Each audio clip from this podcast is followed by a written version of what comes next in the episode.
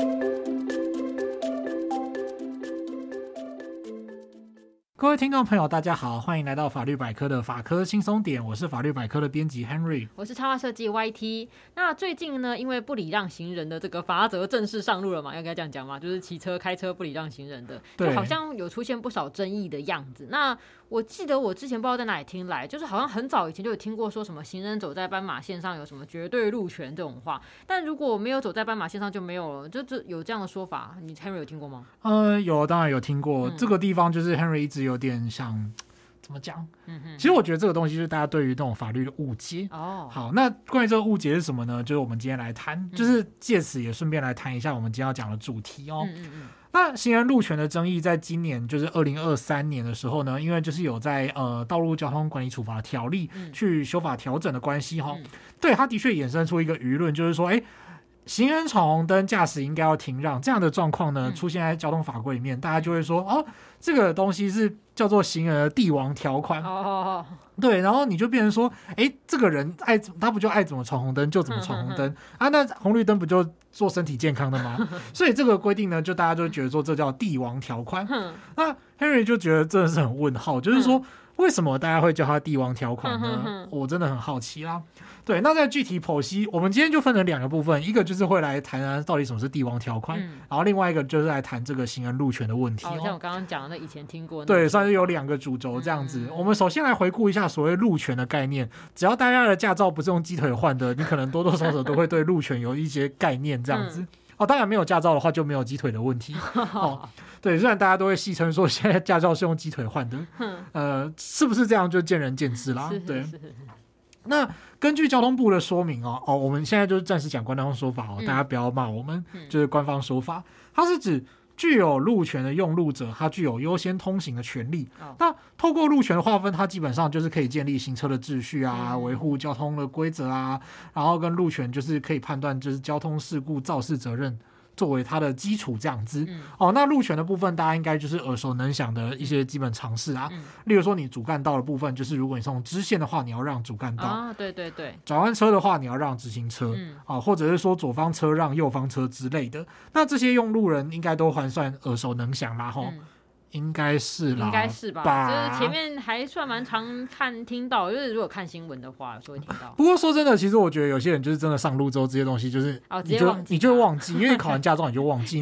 通常那个最高指导原则就是你的行进路线上暂时没有其他人车，你就会开过去了。哦，然后再来就是交通号志，如果就 OK 的话，这样子。对。而且有时候你就是那个，尤其是开车，嗯，因为 Henry 自己也曾经在刚拿到驾照之后上路就犯过一个错误，就是说对方有直行的行人，哦，然后我就是因为被 A 柱挡住了，然后我就没有好好的探头出去看，然后就不小心稍微把车头移出去一点，然后就他他就有吓到这样子。然后虽然我是有马上道歉，然后从此就是开车的时候就很戒慎恐惧，对，因为刚好卡到视线了，对，然后。但是这种事情就是说，你其实就是只要你开车，你都要记得这样，嗯、因为其实你当然就是说，你开车出去，你从来你应该没有人是想要开车出去就一定要以撞到人为目的在开车啦，对、啊、对，对，所以说就是呃，大家还是就是用路真的要很小心这样子。因为你刚刚说以开开车就是出去撞到人为目的，让我想到有个电玩。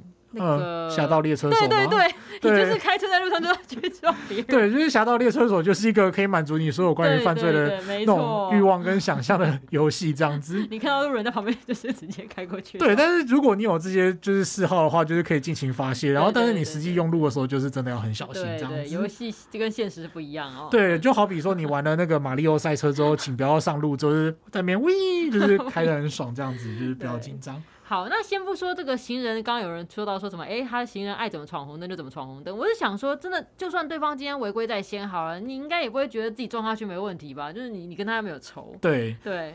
然后，不过我是看网络上的文章跟媒体都会称这种情况叫做“帝王条款”，就是我在想说，那个是不是个法律的名称，还是只是想要表示说，哎。这帝王条款就像是吃了这个超级星星无敌的样子哦，对啊，帝王听起来就很厉害吗，对啊，就大家都要让路那样。对，所以 Henry 就要来解释一下到底什么是帝王条款。大家的逻辑啦，我是说以那个行人的规定来讲叫帝王条款，大家逻辑应该是说，哎，好像你拿这条出来就可以压倒对方，所以叫做帝王条款。对，所以叫帝王都比较厉害。不晓得大家有没有看过一部呃漫画或者是动画啦？就是我是漫画党的动画叫《一拳超人》哦，对，的。《一拳超人》里面有一个角色就叫 King，嗯，然后这个 King 他其实是一个就是很非常呃就是靠赛的人，就他其实最主要就是说。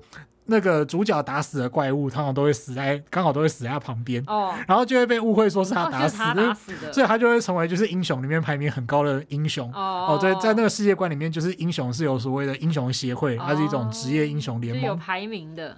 对，然后这个 King 就是 S 级的第七名的英雄，我应该没有记错吧？我是一拳的粉丝之一，这样子。对，然后。最好笑的就是为什么会讲到这个角色，是因为说他就是呃，他身上会发出一个很大的声音，嗯，然后就是好事者就会杜撰说那是他进入战斗状态，所以叫帝王引擎啊。然后帝王引擎事实上是因为他太过紧张，所以那个心跳的很快，哦、所以就是他其实是怕死。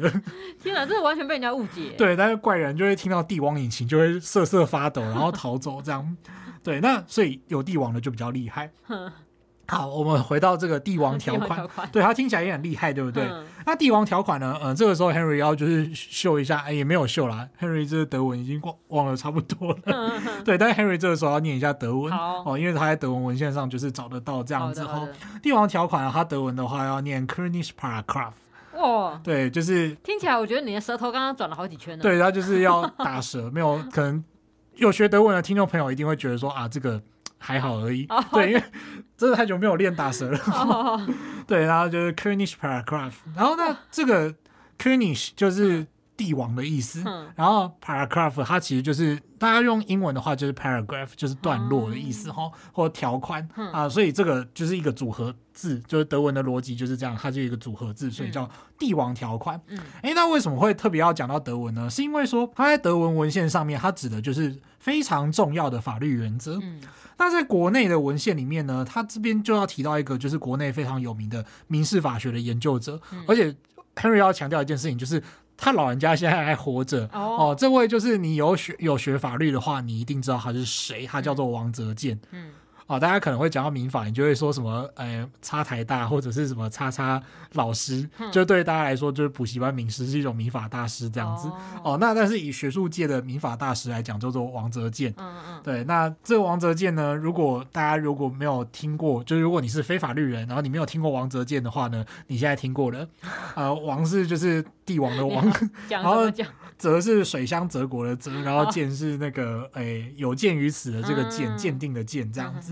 那王泽健老师，呃，这一定要尊称老师啦，就是他是那个国内民法学的泰山北斗这样子。好，Henry 就是一直吹捧，没有没有没有，就是 王老师的地位真的非常崇高。我可以感觉到你的那个言辞滔滔江水连绵不绝，这样子充满了敬意。对，那他在就是他的著作，还有一个著作叫俗称的《天龙八部》啊。这部《天龙八部》呢，就是说它其实有八本哦，它的全名叫做《民事》哎。对不起，民法学说与判例研究。你刚刚 讲，刚刚敬意不足，哦，要被要被打天打雷劈的这样子。那这个民法学说与判例研究，它总共有八册，所以就是被戏称叫《天龙八部》。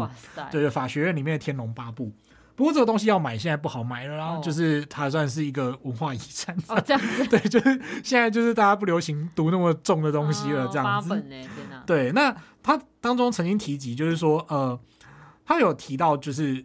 有提到这个用语叫帝王条款，嗯、他说帝王条款叫君临法域，哦，呃、就是君临这个法领域，就是君临天下的概念，这样子。这怎么一个一个名称比一个名称还强大呀？对，就是君临法域是一个动词，就是一个状态，啊、就是君临天下这样子。啊，这在这里面他就讲到，就是诚信原则是帝王条款，然后君临法域这样，他表示说这个诚信原则在民事法是非常重要的一个原则。哦，那虽然说在这样的文献跟这样的老师里面，就是。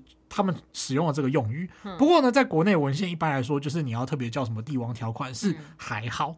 相对来讲，在法院判决里面，真的会去使用帝王条款的这个判决也非常少。嗯，Henry 去查了一下，其实就大概几百则。哦，事实上，以我们就是成千上万的判决来说，嗯、那个判决数就是每天都会一不停的增加，不停的增加。然后你其实 totally 就是才几百则去讲到帝王条款，而且有很多是两造双方在讲说什么叫帝王条款，但是法官自己不会特别去使用。嗯，哦，所以说会使用这个词汇的判决其实是很少的。嗯。那总归一句就是说，在呃法学的讨论里面，就只有提到说帝王条款的话，它其实算是一个象征性的说法，就是说这个规定超重要。但是它其实并没有特别说，就是每一部法规里面一定都要长一个帝王条款，或者是说什么样的帝王条款它就一定比较厉害。其实并不是这么讲，它只是一个形容词。对，它只是一个形容词。所以这样听起来就是说。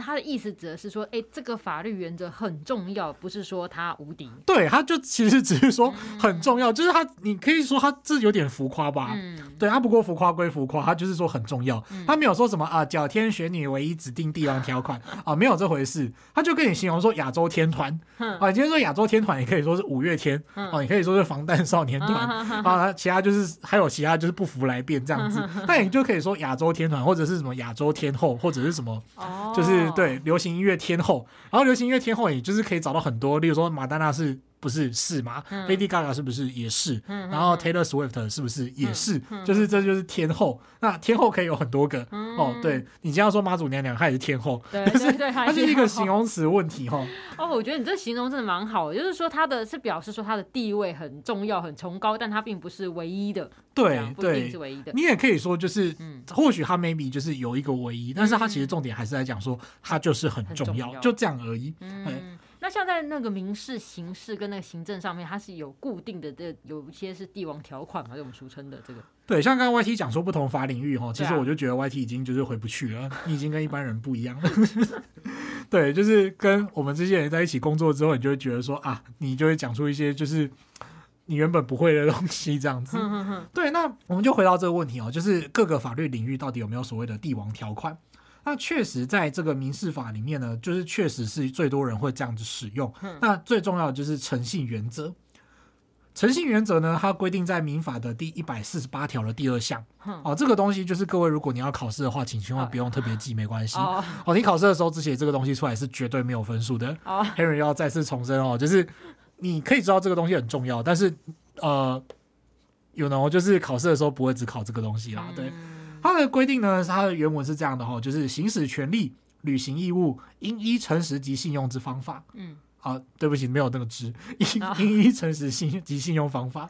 好，它就只有这样子规定哦。哦，那你就知道说，哦，他的意思就是说，哦，你要就是按照诚实信用方法，就大家要诚实嘛。对，大家要诚实，大家要讲信用。嗯，那你就会就会听到之后就说，哦，这是。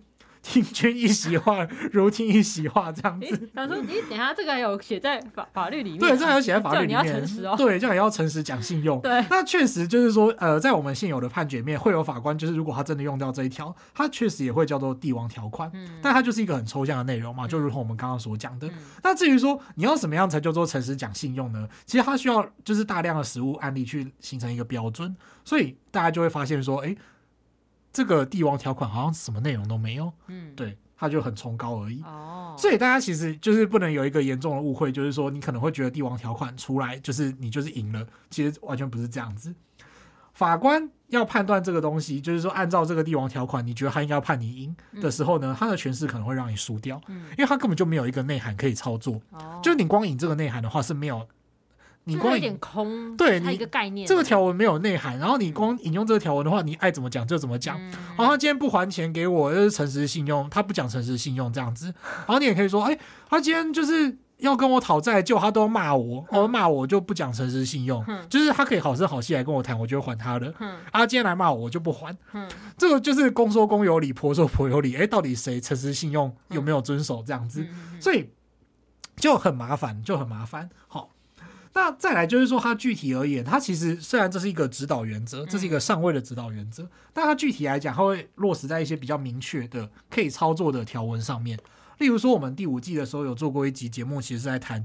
禁止广告不实。啊，对。对，那禁止广告不实，它就真正具体的表现诚信原则的内涵，嗯、而且它就有相关的标准可以去解释、去操作。哦。例如说，它就会告诉你什么样的东西叫做不实广告，哦，就是你可能就是没有讲出具体的数据，然后用那种引人错误的方式，例如讲说什么，哎，业界平均第一名，哦，那到底是什么业界平均？你这样的资料怎么做出来的？你都没有讲，这个时候呢，它就可能会违反所谓的呃广告不实的规定。那它其实就是具体落实在说，哎，你不讲诚实，你不信用这样子。嗯，哎，我觉得让你听下来，好像它其实就不是一个法条，应该比较像是说，哎，其他的法条不能脱离这个核心原则去执行。对，它有时候就是说，它是一个指导原则，它可能会具体落实在其他的法条里面。嗯，因为像你刚刚讲的那个举例，那个广告不实的，我觉得就还蛮明显的。对，没有错，就是诚实信用的部分这样。那像它在刑事里面呢？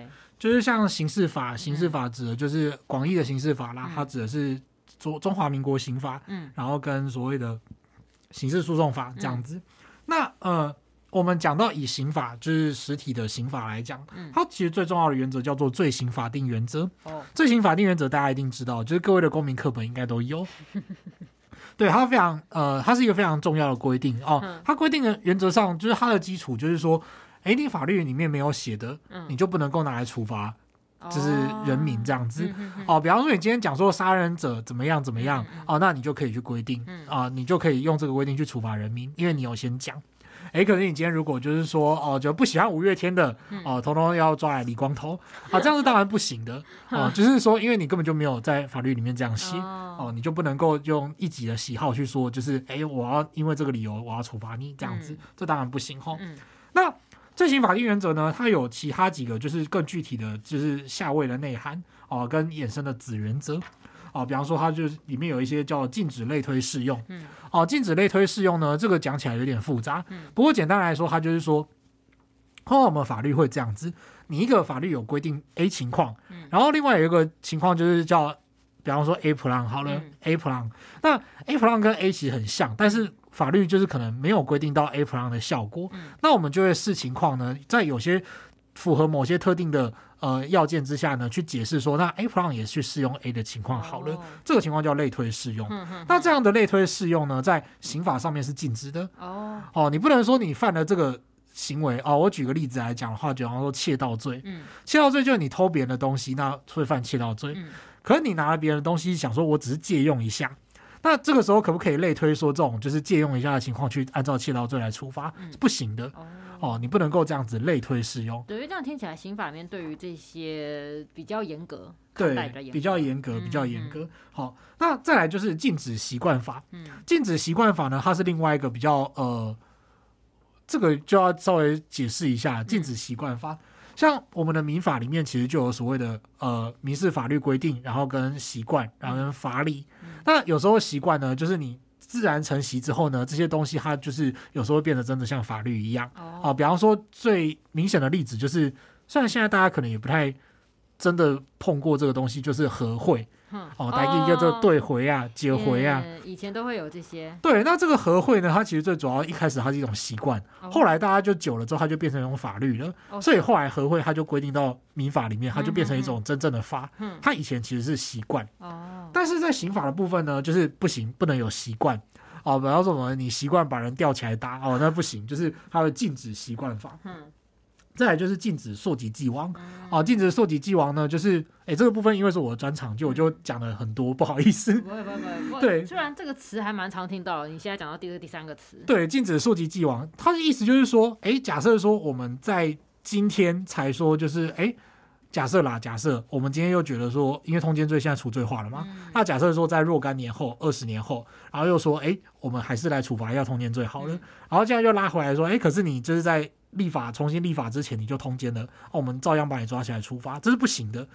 你那个法律呢，就是定出来之后，它只能向后去发生效力，嗯、不能够再往前去抓这样子。因为等于往前的时候，你一来有的是没有规定，然后有的是，哎，你已经说这个不犯罪了。对，因为这其实就大家就是用一些比较家庭的例子来想好了。嗯、比方说，现在你们家规定说一天只能喝一杯牛奶。嗯然后呢，这个规定出来之后呢，然后妈妈就说：“哦，可是你上礼拜喝了两杯牛奶，所以我现在要打你。”那你就是说，你上礼拜才不是这么说的，就抓出来打，这样子当然不行哦。嗯、这个叫禁止溯及既往。嗯，那再来就是明确性原则，也就是说，你那个呃刑事法条文要尽可能写的明确，因为你让人民解读就是有模糊空间的话，他就会呃不知道到底什么可以做，什么不能做。嗯，哦、呃，这样子就会让人家就是。人民安措安能措其手足这样子，嗯、对，不知道该怎么做比较好、啊。对对对，不知道该如何是好。对哦，那他就衍生出这些概念。所以说，呃，以刑事法领域来讲的话呢，它有这样的重要的原则。不过，即使是如此，其实我们以前也不会真的叫它特别叫帝王条款。嗯、哦，对，我们不会这么说。嗯、但是你要说重要性的话，确实是可以的。对，但是它。就是我们还真的不会叫他帝王条款这样。所以就是说，像我们刚刚讲，如果我真的真的硬要叫他帝王条款好了，那在学就是在这个民事、刑事内都各有一个喽。嗯、欸，其实我觉得民像民法诚实信用原则算是一个呃，因为王泽健老师这么说，嗯、然后大家也都这么用。嗯。可是我觉得还是有一些东西很重要啊，嗯、例如说，他有些东西就是说，比方说叫公序良俗。嗯哼，哼，哼。哦，你法律行为不能够违反公共秩秩序、善良风俗。嗯。哎呀，这个公序良俗重不重要？超级重要啊！它是什么？不知道哦，对，它也是一个很模糊，好像会随着时代的认知，你就会觉得说，哎，这个样子好像不太好吧？嗯、啊，不好在哪里呢？就是不太好，嗯、这个状态就是公序良俗，嗯、它是一个很妙的状态，嗯、心就是存乎一心这样子，嗯、你就会觉得说，哎，这个听起来好像不太妥，嗯、有没有违反公序良俗？这样，嗯、它其实也是一个对很抽象模糊，然后需要呃一些实务经验去累积的东西哈。嗯所以你要这么说的话，就是说，哎，你说民事、刑事法领域里面都有帝王条款，那可能还可能可以啦。但我个人对于这个说法就是还好。它虽然就是这些条文虽然很重要，这些原则很重要，但我也不会觉得说一定要叫他们帝王条款。嗯，如同我们前面所讲的，它就是一个形容词。嗯，所以你不去这样子形容它也没有关系。嗯，哦，你今天要叫它天后条款。还是叫他什么王子条款 哦，其实也都可以啦。对对对，或者是你叫他什么天神条款，whatever 都可以。就是你只要跟跟我们说，就是它很重要，这样就行了哈。那像其他领域啊，就是像比方说宪法跟行政法领域哦，这就是公法领域。那呃，大家如果听众朋友听不懂什么是公法领域，你就听一听就算了，也没关系。我们今天这个到这个部分就是蛮蛮啰嗦的啦，就比较进阶一点这样子。那如果就是说呃，像这个。尤其是像行政法领域，好了，行政法它讲的就是国家的行政行为，然后跟人民之间的关系。嗯、简单来说是这样，它里面重要的基本原则就很多，嗯、就是国家它到底要出于什么样的呃原，它要遵守什么样的原则来从事它的行政行为。嗯、哦，所以它就有所谓的依法行政原则。诶，这个大家一定都有听过吗？嗯、依法行政，谢谢指教，这样子。谢谢指教。对，那再来还有明确性原则哦，平等原则啊、哦，比例原则。诚实信用原则哦，你看听到这里有诚实信用原则啊，信赖保护原则，还有很多原则都是必须要原则上要遵守的哈、哦。嗯、所以没有一家独大，然后你就是说哇，这个超多就是大家都是帝王嘛，各据山头，群雄割据这样子，哎、嗯，就是其实也没有，他就只是说这些原则都很重要。嗯、你要说是不是有其中一个叫做帝王条款？其实我觉得在这个诠释下，我觉得没有。就是说，刚刚你讲这些原则、这些核心的概念，对法律核心的概念，其实他们都是很重要的。那他们之间会有互斥的情况吗？既然这么多的帝王，对对对，就是群雄割据 这样子。啊、其实我觉得，像对有些法律，它反而反而本身就会因为它有一些规定的目的的设计，嗯、所以就变成说，他们有时候一些重要的原理原则是会互斥的。哦，或者是说，与其说互斥，不如说互相要调和。哦，像他们其实彼此之间的核心价值有冲突。我们举个例子哈，就是刑事诉讼法。刑事诉讼法顾名思义，就是说你在呃国家在处理呃在侦查然后跟审判刑事案件的时候，它必须要遵守一个游戏规则，这个就叫做刑事诉讼法。嗯，那刑事诉讼法它的目的就是它有好几个目的哦。第一个叫做发现真实，嗯，发现真实呢，就是你要动用什么搜索啊、扣押啊，然后什么。监听啊之类的，广义来讲啦，广义来讲就还包括什么监听啊什么的，就是、你要取得证据。听起来就是用一些手段来找到真相是什么？对，你要找到真相，然后就像柯南的台词一样，真相只有一个。好、哦，其实没有啦，就是有时候真相不只有一个 这样子。对，那但是它的另外一个很重要的目的就是保障人权。哦，它其实就是要限制说，国家你只能做这些事情，你不能够再逾越你的呃。法律的权限去做某一些事情，因为这些事情它可能会深深的伤害人权。嗯啊，不只是你可能会造成冤狱，那甚至是说，即使这个人是真凶，你也会过度侵害他的人权。这样子，嗯、在你找到蛛丝马迹之前，你不能够呃去对待这样的一个人哦，被你侦查的这个人。所以，然后还有一些附随的目的，例如说呃维护法安定性啊、法和平性啊这些大，大这个大家就比较听一听就好了。不过呢，就是这些目的它当中就是会有一些冲突。举例来说。发现真实跟人权保障之间，就是你需要去调和的。嗯，你不能够为了要发现真实就不计代价的去发现它吗？所以呢，你们拿到抓到刑事被告，就把他抓起来鞭刑，然后说：“哎、哦，说你把尸体藏在哪里？哦，说人是不是你杀的？就是你为了找找出这个真相，但是你可能对你去刑求他，对，对，那这个时候你其实是无限侵害他的人权，嗯、而且就是说，你就你今天就是说啊，听众朋友可能就会觉得说啊，万一他是真凶的话，不就是死有余辜这样子？哎，不行啊，万一他是无辜的怎么办？对，啊、对，所以说刑事诉讼法里面就是会有这个目的。那人权保障跟发现真实，他们之间就往往会有需要衡量的时候。所以你不能说这，可是这两个概念在刑事诉讼法的脉络底下就同样重要。好，所以说你不能够说就是这两个都一定是帝王条款，然后他们就是会呃。他们其实就是会有一些紧张关系，需要去调和这样子。也就是说，在某些情况下的时候，当这些都很重要的这些原则还有互相冲突的时候，就必须要视情况来按照就是看是要那采用哪哪个原则之类的，或者是说你必须要再找到这两个原则底下的一个平衡点啊，嗯、这样子。对，哎、欸，那回到我们最初就讨论就关于这个礼让行人的部分啊，我想先问这个这个行人是指在斑马线上的行人，还是说包括不走斑马线横越马路的行人？就是没有特别礼让后者会被罚吗？就有些人可能从那斑马线或者什么那个中间的那个分隔岛这样走过去，你如果没有礼让他，可能就是离他还有一点距离啊，你也没有撞到他，可是没有让他，你这样也会被罚吗？好，那关于 YT 问到的这个问题啊，嗯、其实我到这边还是先稍微把我们前面的东西再讲一个小结，就是说我们前面讲了那么多关于帝王条款的细节，嗯，大家就可以发现一件事情，就是说它跟那个行人跟马路之间的那个帝王条款，其实听起来是完全不同的事情，就是。我们呃，念法律的人在讲帝王条款，跟这个帝王条款其实是不同的东西哈。嗯。好，那先处理完这个关系之后呢，我们接下来就要进入一个算是 打破迷思嘛，我们就来说明一下到底这个呃行人路权的规定到底怎么回事哈。我们首先回到道交条例的规定哦，以下就道路交通管理处罚条例，我们就简称道交条例哈。道交条例它的规定呢，其实是规定说，哎，这个行人他是要好好走路的行人哈，好好走路。对，它的规定是说，行进行人穿越道或者是其他依法可供行人穿越之交叉路口，哦，哦，才要停让。嗯、所以说，你要停让行人通过这一点，其实就是会有一个限定，就是说，哎，你他是要合法的行人吗？就是说，他要走到行人穿越道，或者是依法可以穿越的交叉路口。对，哦，比方说，他今天如果突然从分隔岛上面跑出来，他没有规定你要停让，对。可是，就是没有要规定停让的话，其实还是会有另外一个问题啊，就是说他今天冲出来，然后难道你就直接撞下去吗？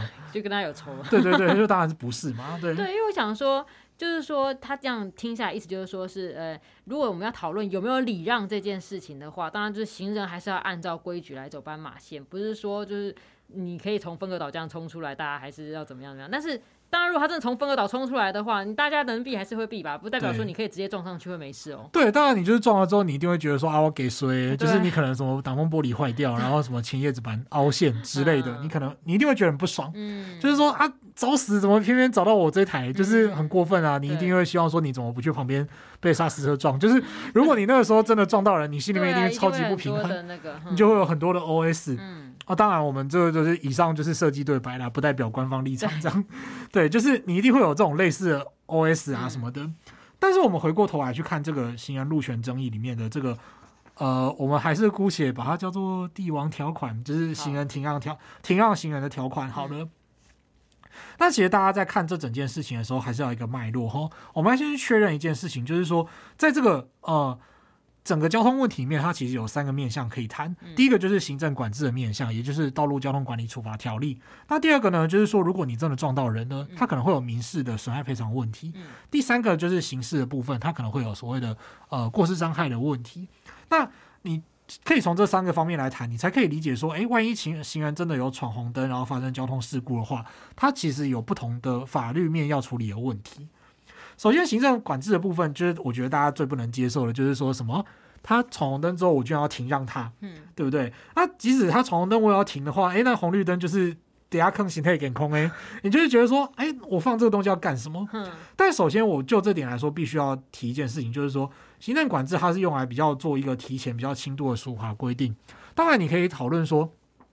这样是不是有比较不公平的状况？嗯，因为说今天行人就是闯红灯，他其实也是有违反交通规则吗？嗯，但这其实是一个价值取舍的问题，就是说他还是敦促车辆必须要去呃尽可能去停让的理由是，这个理由大家应该都可以理解吧？就是说你今天是车辆，然后他是行人的话，行人就是直接裸身被你撞，嗯，万一真的出事的话啦，那他的死伤一定比较大。对啊，对，那这个时候就是会有一种就是希望整个社会就是尽可能让行人可以比较安全的状况。嗯、这就跟为什么要强迫戴安全帽一样。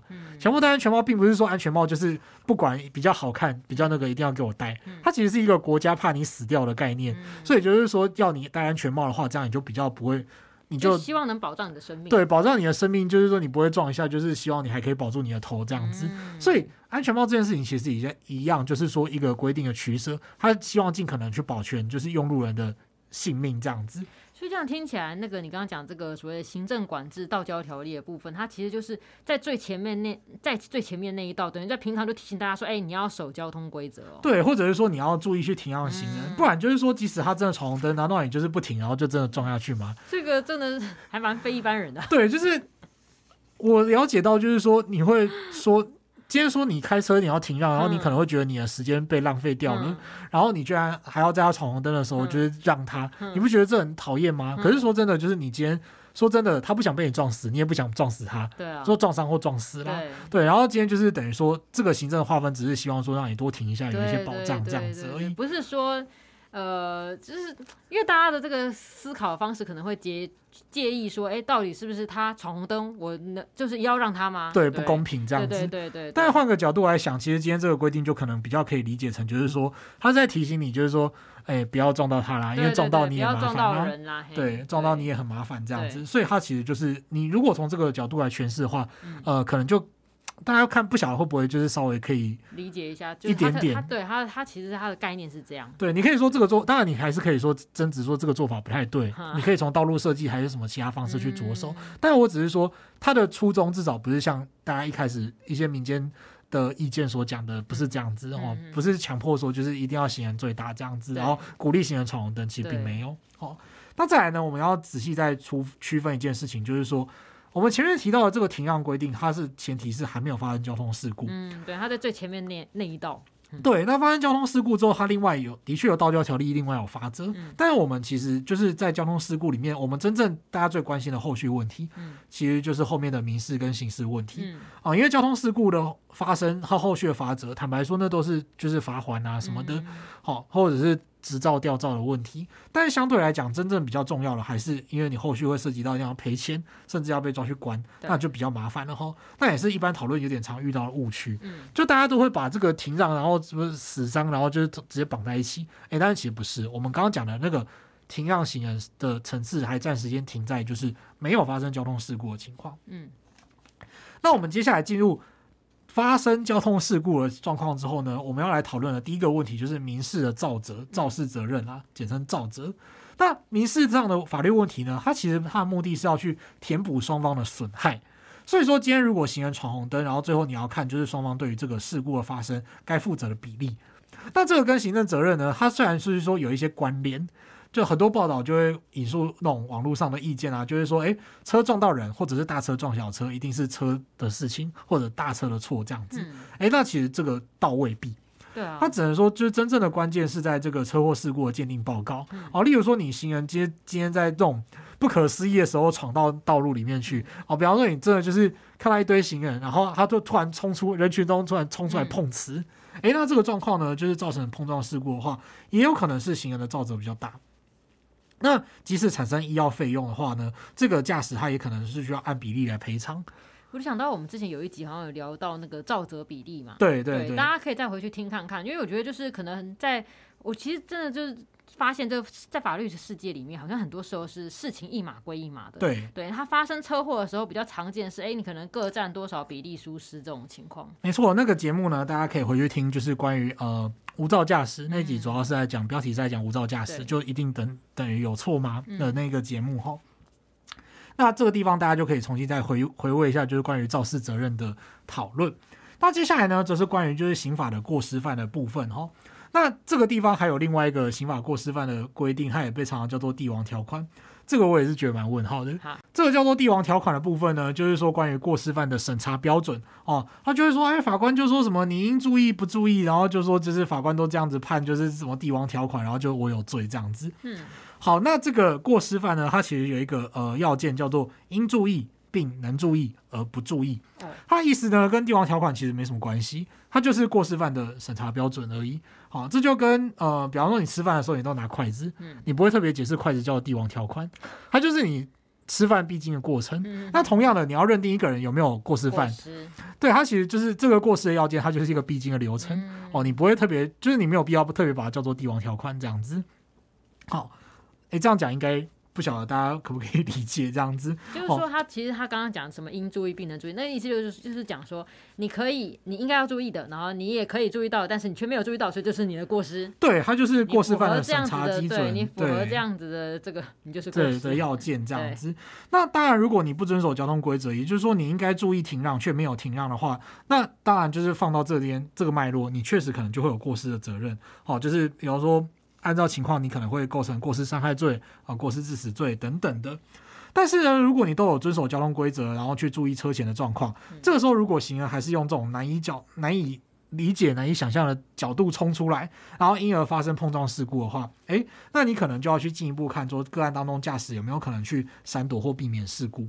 哦，比方说，可能发生当下，可能如果驾驶今天正在分心跟乘客聊天的话，这可能就会有过失。哦，对，比方说他开车讲手机，然后讲讲讲，嗯、哦，我赶紧讲啦，现在什么什么啊，嘣，就这样撞到了。哎、啊，那这个时候呢，确实有可能你就去讨论过失犯的问题。嗯，所以说，呃。从另一个角度来讲，就是如果这个驾驶他已经尽了最大的努力，就这个行人，例如说他就在黑漆漆的黑夜里面，嗯、然后穿着全身黑漆漆的衣服，嗯、躺在黑漆漆的路上，嗯、然后故意找了一个没有路灯的地方，就这样挡着，着。对，躺着，他就一心就是想要寻死这样。嗯、然后这个时候，如果你开车就是真的把他碾过去了，哦，这个时候你呃概念上是不会有任何责任的，嗯、因为这就是你无法避免的事情，是，你就是。努力的去呃。尽可能的去避免这一切，然后他还是就是很坚决的用这种方式让你一定撵得到他，嗯、诶，那这个就可能没有办法，那这个时候就不会有呃过失伤害或过失致死的责任。理论上啦，对，你这样讲起来，就是说，如果今天驾驶他有尽了一切努力来避免意外啊，他真的真的是完全没有错误的情况之下，他只有发生事故的话，他才有可能在民事上免赔、刑事上免责吧？对，但是这种情况就是呃比较极端，也比较少。嗯、对，感觉上应该要真的是蛮、哦、也是有难度啦，就是真的是要完全零过失哦。不过我觉得说真的，这种东西啊，就是、嗯、虽然 Henry 很不想这么说，就是其实当然写 Henry 自己也是，就是我觉得大家虽然可能就是大家。虽然可能会觉得说，听众可能都会觉得说啊，被刺了一下，嗯，但是其实就是说真的，这是事实。就是如果当就是真的发生什么交通事故的时候，大家都会觉得自己没有错。哦，好像哎、欸，你上次应该是在无照驾驶那一篇，可能也有提过。对，就是大家一定都会觉得没有错，就是不管你怎么样，你就是说啊，我就是这样子弯过去，他就撞到了。然后到至于说到底可不可以弯过去呢？他就说啊，那边就是没有车，弯过去一下会怎么样？对，但是实际上就是大家也要承认一件事情，就是说那个交通规则大家都会忘光。是，对。然后你有时候出来看一看，然后你的那个路况通常就是最高指导原则就是，哎，你要经过的路线上面没有人、没有车，然后没有红灯，那原则上你就觉得好像可以走了。但有时候并不是这样子嘛。对，对，所以说，哎，就是呃，我觉得这种东西啊，就是有时候真的没有办法，就是就最后你还是要看鉴定啦。对，不是你觉得说我没有错，现在就真的没有错。对，你有时候 我们很难承认自己真的有犯错这样子。对，不过 Harry，哎，你刚说什么？没有，我只是刚刚就是说，但是如果就是真的法律上就是呃，应该说经过鉴定之后，真的可以还你一个清白的话，嗯、那就真的也是对呃，阿弥陀佛这样子，真的真的对。那不过刚刚 Henry 举的这些都是在一些刚刚讲的民事、刑事这些事情上面嘛。那如果说到法律，我就想到就是位于金字塔顶端嘛，那个宪法，对，它里面就是也是有帝王嘛，还是它本身其实就是帝王？对，如果你要说真的，就是有什么世界上真的有什么帝王条款的话，嗯、其实你不能忽略的一个就是宪法的规定，嗯、就是一个国家的宪法。嗯，哦，因为宪法呢，它是就是这有一个冷笑话，就是法律领域里面就是呃，就是谁的心情最好？哈就是谁的法律，就是我们今天如果讲一一一堆法律里面，就是哪一部法律的心情最好？这怎么猜啊？答案是宪法。为什么？因为宪法最高兴。哦，就是哦，原来是这样。对，就是它是具有最高性的根本大法这样子。对，宪法最高性。OK，好，他其实可能一点都不快乐。对，那所有的法律在制定跟解释的时候，它是不能够抵触宪法的规定。我刚才你要说曲高和寡。对，然后。其实像宪法本身啊，嗯、就是连宪法本身，它其实有一个位阶的分别。哦，哦，它有一个叫宪章跟叫宪律、嗯、啊，这个地方就是很理论的东西了，大家就可以忘记、嗯、没有关系。但是宪章它指的就是宪法里面不容修改的部分，宪、嗯、律就是有一些好像可以调整的部分，这样子。嗯、对，那至少就是只有宪章的部分啊，就像一些基本权的保护啊，对于人民基本权利的保护，这些就是会被归类在宪章，它就无论如何不能剥夺的哈。那呃，而且就是法规，其他的法规，它一旦违反宪法的内容，它就可能会呃经过我国目前的宪法审查程序，那就是说它可能就是如果它违宪的话，就可能会需要修改或者是失效之类的。那你诉诸的是呃，不过就如同我们前面所讲的嘛，你诉诸非常厉害的抽象规定哦，你说什么诚实信用原则，还是什么违反不能违反公序良俗，或者是说你直接讲宪法。这些条文、这些原则，他不会告诉你说你要赔多少钱，你要关几年，你要赔的比例多少，或者是你要缴多少罚款，里面绝对不会有这些东西哦。它真正的呃，实务上你在处理法律问题，它一定要去引用具体的法律条文哦，或者是法院实务见解哦，或者是顶多极限就是你要再讲，就是说，哎，理论上、学说上有什么样的东西，你才可以去讲，你才可以真正的去解决纠纷，或者是说让法学研究进一步变得更具体。嗯。所以说你在你讲帝王条款这几个字，其实它是没有什么意义的，嗯、哦，就是它实质意义并不多这样子。嗯、真的是因为媒体上看太多这四个字啊，真的很容易被这个帝王两个称呼，这个这个两个字真的很容易被误导哎。就大家听了 Henry 的说明，应该就会比较清楚一点。对，就是希望跟大家交流啦哈。嗯、那我们就来简单复习一下我们今天的内容哦。第一个就是呃。很多人会讲帝王条款，帝王条款。那帝王条款，它其实，在真正的呃法学领域里面，它指的就是很重要的东西，很重要的原则。好，那但是呢，就是不一定说每一个领域都一定要有一个帝王条款。那、嗯、再来就是说，即使它被叫做帝王条款，尊爵不凡，它其实也只是一个宣示性，就是说这个东西很重要。但它至于有没有什么样的意义，或者是说它有没有可能就是你搬这个东西出来就压死别人？诶，这其实是并没有这回事情哈。那第二个呢，就是关于这个行人路权的规定，它到底是不是所谓的帝王条款呢？它其实也就是一个呃责任分配的问题而已。那其实也并没有鼓励行人闯红灯或者是怎么样，它其实也不是像大家就是盛传的，它是有具有什么帝王条款的性质，其实也没有。哦，那诶，没有，今天复习就到这边而已，非常的快乐哦。最后一个就是说，呃，如果你真的要讲什么帝王条款的话呢，其实大概就是以。实体的法秩序来说，就不能忘记的就是宪法。如果你真的硬要讲的话，事实上也不会有人叫它是帝王条款，但至少就是说，诶。法律本身就是不能够去抵触宪法，不然它可能会因此而无效。这样子。嗯，好的，今天这一集真的是纯法普知识，哎，好像不能再更纯了。对，每次就是我刚刚看到一些文章或是一些媒体新闻，都会写帝王条款。那今天 Henry 算是真的是解答到底什么长什么才称得上是帝王？对，就是媒体不要再乱用了。对，这个呃，希望不要得罪媒体朋友。不过就是。不要再用帝王条款这几个字。对对对。对那哎、欸，题外话，我也蛮好奇的，就是因为这一次这个礼让行人的规则啊，我上次就有看到一个新闻，就是说好像有那个行人闯红灯，就导致那个车子就紧急刹车嘛，就后面的车子就一屁股撞上来，结果行人就进了捷运站消失啦。嗯、然后行人身上又没有挂车牌，你也不知道，就是你虽然你有那个行车记录器，你拍到他，但你根本不知道他是谁。对。就事后报警的警察就问驾驶人说：“哎、欸。”那、啊、你当下怎么没有把那个行人拦下来？我觉得那时候看新闻真的听得蛮无言的。我觉得可以想象说，你今天如果万一在路上发生擦撞，那当下一定脑袋一片空白，很惊吓嘛，然后哪来得及去拦那个路人？不过我是蛮想知道，是说如果当下我真的跑过去就是拦住那个路人的话，对方硬要走，然后也不愿意留资料。驾驶我也不能真的拉住他吧，就是报，而且如果今天报警了，是不是警察来了，他早就人去楼空，我到底该怎么办？这个地方呢，就是稍微讲一下，嗯、像刚刚那种状况，你把他拦住或者是抓住，嗯、短暂的抓住，然后没有造成太大的伤害的话，嗯、其实可能是没有问题的。哦，真的哦。哦，你为了及时保全状况的话，这个时候你可能不会构成所谓的强制罪。哦，对，就是你暂时性的去拘束他的人身自由，目的是要为了履行那个肇事责任的话，嗯、呃，其实是不会犯强制罪的。哦、我刚刚就在担心说会不会又踩到强制罪的线。哦，不会，因为是为什么 herry 会这样讲，其实是有原因的哦。嗯、大家可以去稍微搜寻一些判决，就可以知道说，哎、欸。有时候像，比方说，甚至有一个场子是说，哎，在公共场合我被骂，嗯、然后对方骂完之后，对方就要走了，嗯、然后我当场就哭住他，就是说你不要走，我要报警。他、嗯嗯。啊、这个行为呢，他其实是在实务上就是说，他拘束的时间不够多，哦，哦，那不会，或者是说他这个拘束是必要的，嗯、就是为了保全权益或者是履行责任，这是必要的，嗯、所以呢，是实务上有认为不会构成。强制罪的案例这样子。不过当然还是要看情况。哦，你不要把他抓着，然后就是泄愤毒打一顿。哎，那这个时候 你就你当然就会有更多问题了哈。但是如果你是必要的拘束他的短暂的拘束他的自由的话，这个是 OK 的。不过另外一个角度来讲，就是说你要看对方是你拦不拦得住的人。哦，是的，对，就是 如果说他是一个什么。彪形大汉还是什么的，就是等下你要拦他，就自己把他被打一顿。对对对，这个要小心哦，就是安全为重，安全为重。然后再来就是说，或者是你也可以在这个地方就是设录音哦，设录影也可以。对，或者是如果现场有监视器的话，调监视器，然后把这个影像交给警察来处理。哦啊，这个时候如果你就是为了这个收集证据的目的设录影之后交给警察的话，呃，这个行为是不犯法的。哦。那不过当然就是如果你碰上爆料公社的话。